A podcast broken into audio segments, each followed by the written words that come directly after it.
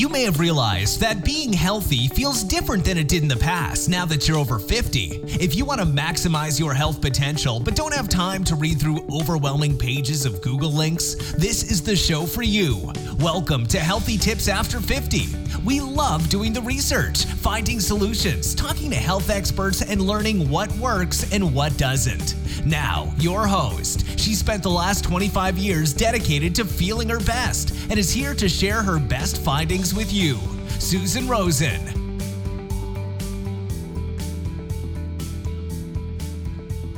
Hello, this is your host, Susan Rosen, and today's podcast is called What Song Makes You Get Up and Dance?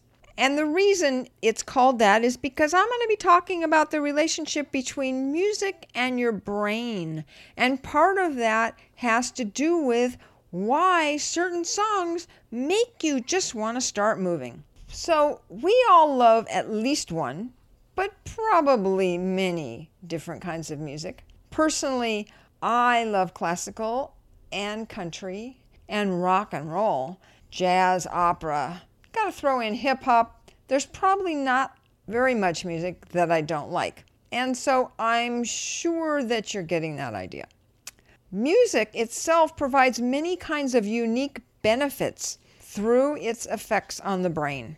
And when I say music, I mean both listening to and or playing music. If you're playing a musical instrument, you're using a different part of your brain than when you are just listening. If there are lyrics with the music you're listening to, then you are also activating the language part of your brain at the same time that the music activates the parts related to rhythm and memory. And when you play a musical instrument, it uses the part of your brain where your habit based memories are kept. And that's the same area where other habit based memories are, like driving a car or riding a bike.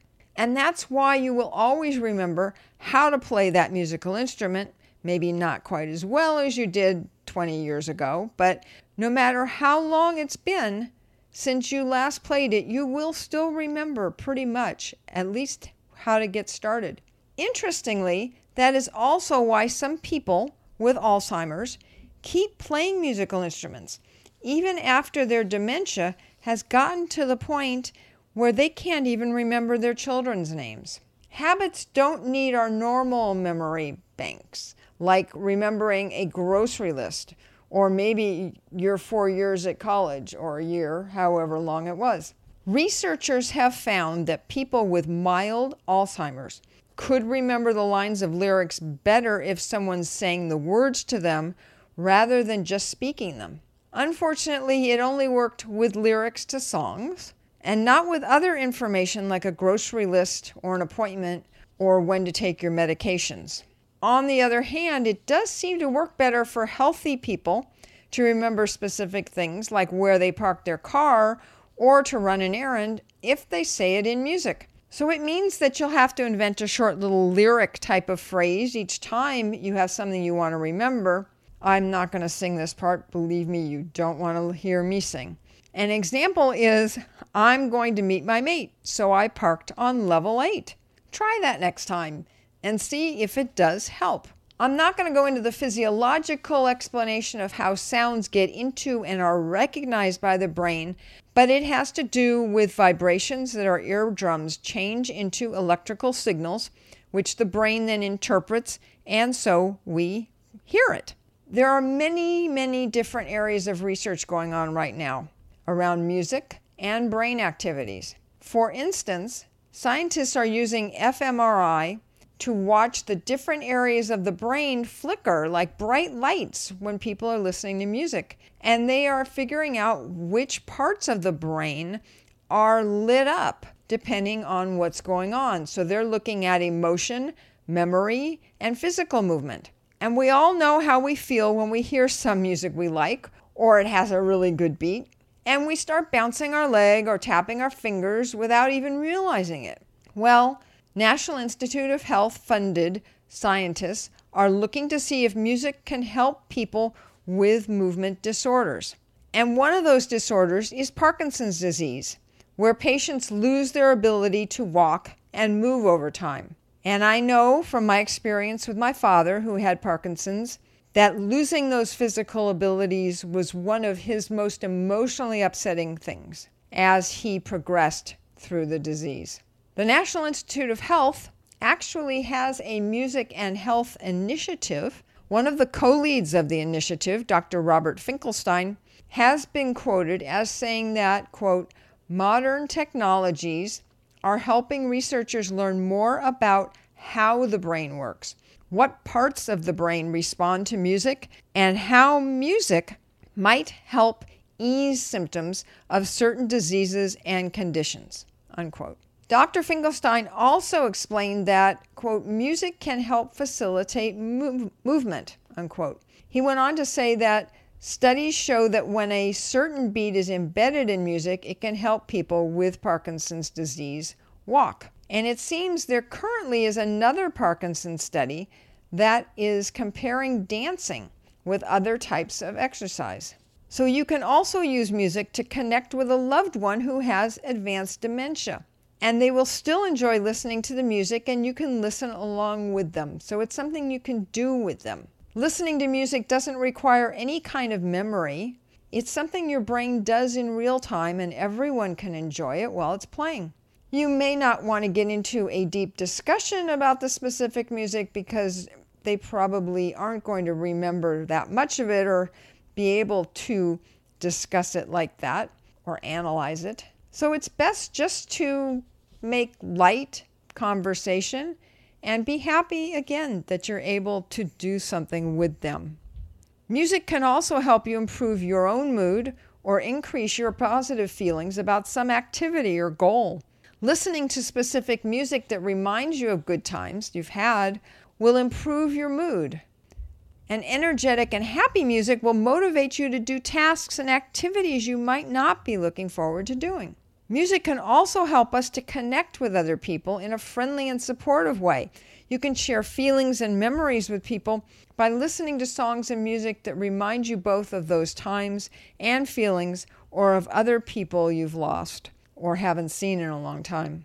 There's a study that has looked into the role music can play in the grieving process. The researchers who conducted the study found that, quote, the role of music in farewell rituals is important for the grieving process in several ways, unquote. And I'm going to quote from the study itself because they wrote it up much better than I could. So, firstly, music was associated with positive memories of the loved one and gave rise to experiences of recognition. Secondly, music facilitated active participation in the grieving process through choosing farewell music together with a relative. Thirdly, selection music for the funeral in advance together with their loved ones was also experienced as hopeful, comforting, and consoling before, during, and after the bereavement. Unquote.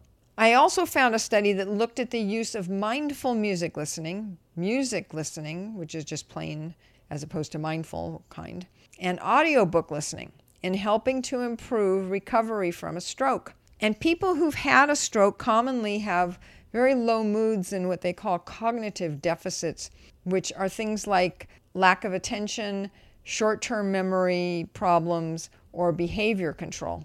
The study itself used an eight week randomized trial comparing the mindful music, plain music, and audiobooks with assessments at the start, after eight weeks, and six months after the initial stroke. The assessment measured g- verbal memory, attention, and mood, and they were using an anxiety and depression scale, and they used it at each point. And what they found was that listening to either mindful music or just plain music alone are promising approaches to improving recoveries from stroke. And the study researchers suggested that further research with a larger group of people and replacing the mood component, which I guess didn't show any improvements, with verbal memory, that they wanted to see if they could change things around and maybe get some even better results. I picked out these studies in particular because they're dealing with things that we and or our relatives are dealing with as we all get older. Strokes, deaths, dementia, Alzheimer's, and Parkinson's are all health conditions, among others, that we have had to deal with already or will be dealing with in the future. And it's important to see that there is research being done to improve our quality of life and the ability to better deal with any health issues that develop. I hope that some of these studies that I've talked about can help you in your and or your family's life. And if you don't already, bring more music into your lives as well. Go play that piano that's sitting by itself in the living room or pick up an old guitar. Go through your old albums if you haven't gotten rid of them yet or CDs or just stream music or movies you know, something like Singing in the Rain, which is one of my favorites, to get the good vibes going. It can make a big difference in the health of your brain. And as always, please remember that I am not a doctor. This is not medical advice. And if you are having medical issues, you need to go see a doctor and figure out what the problem is. And if it's an emergency, then please go to the emergency room right away. Other than that, I will say that, as I have said before, um, if you need some help or you need someone to talk to in this very uncertain time that all of us are going through, please let me know and I would be happy to talk to you and get on a session with you. And there's no cost or anything having to do with that. Also, as a closing, I wanted to say to go get out some of your old music, put it on, and start dancing because that's what I'm going to do. Have a good week, and I will talk to you all next week.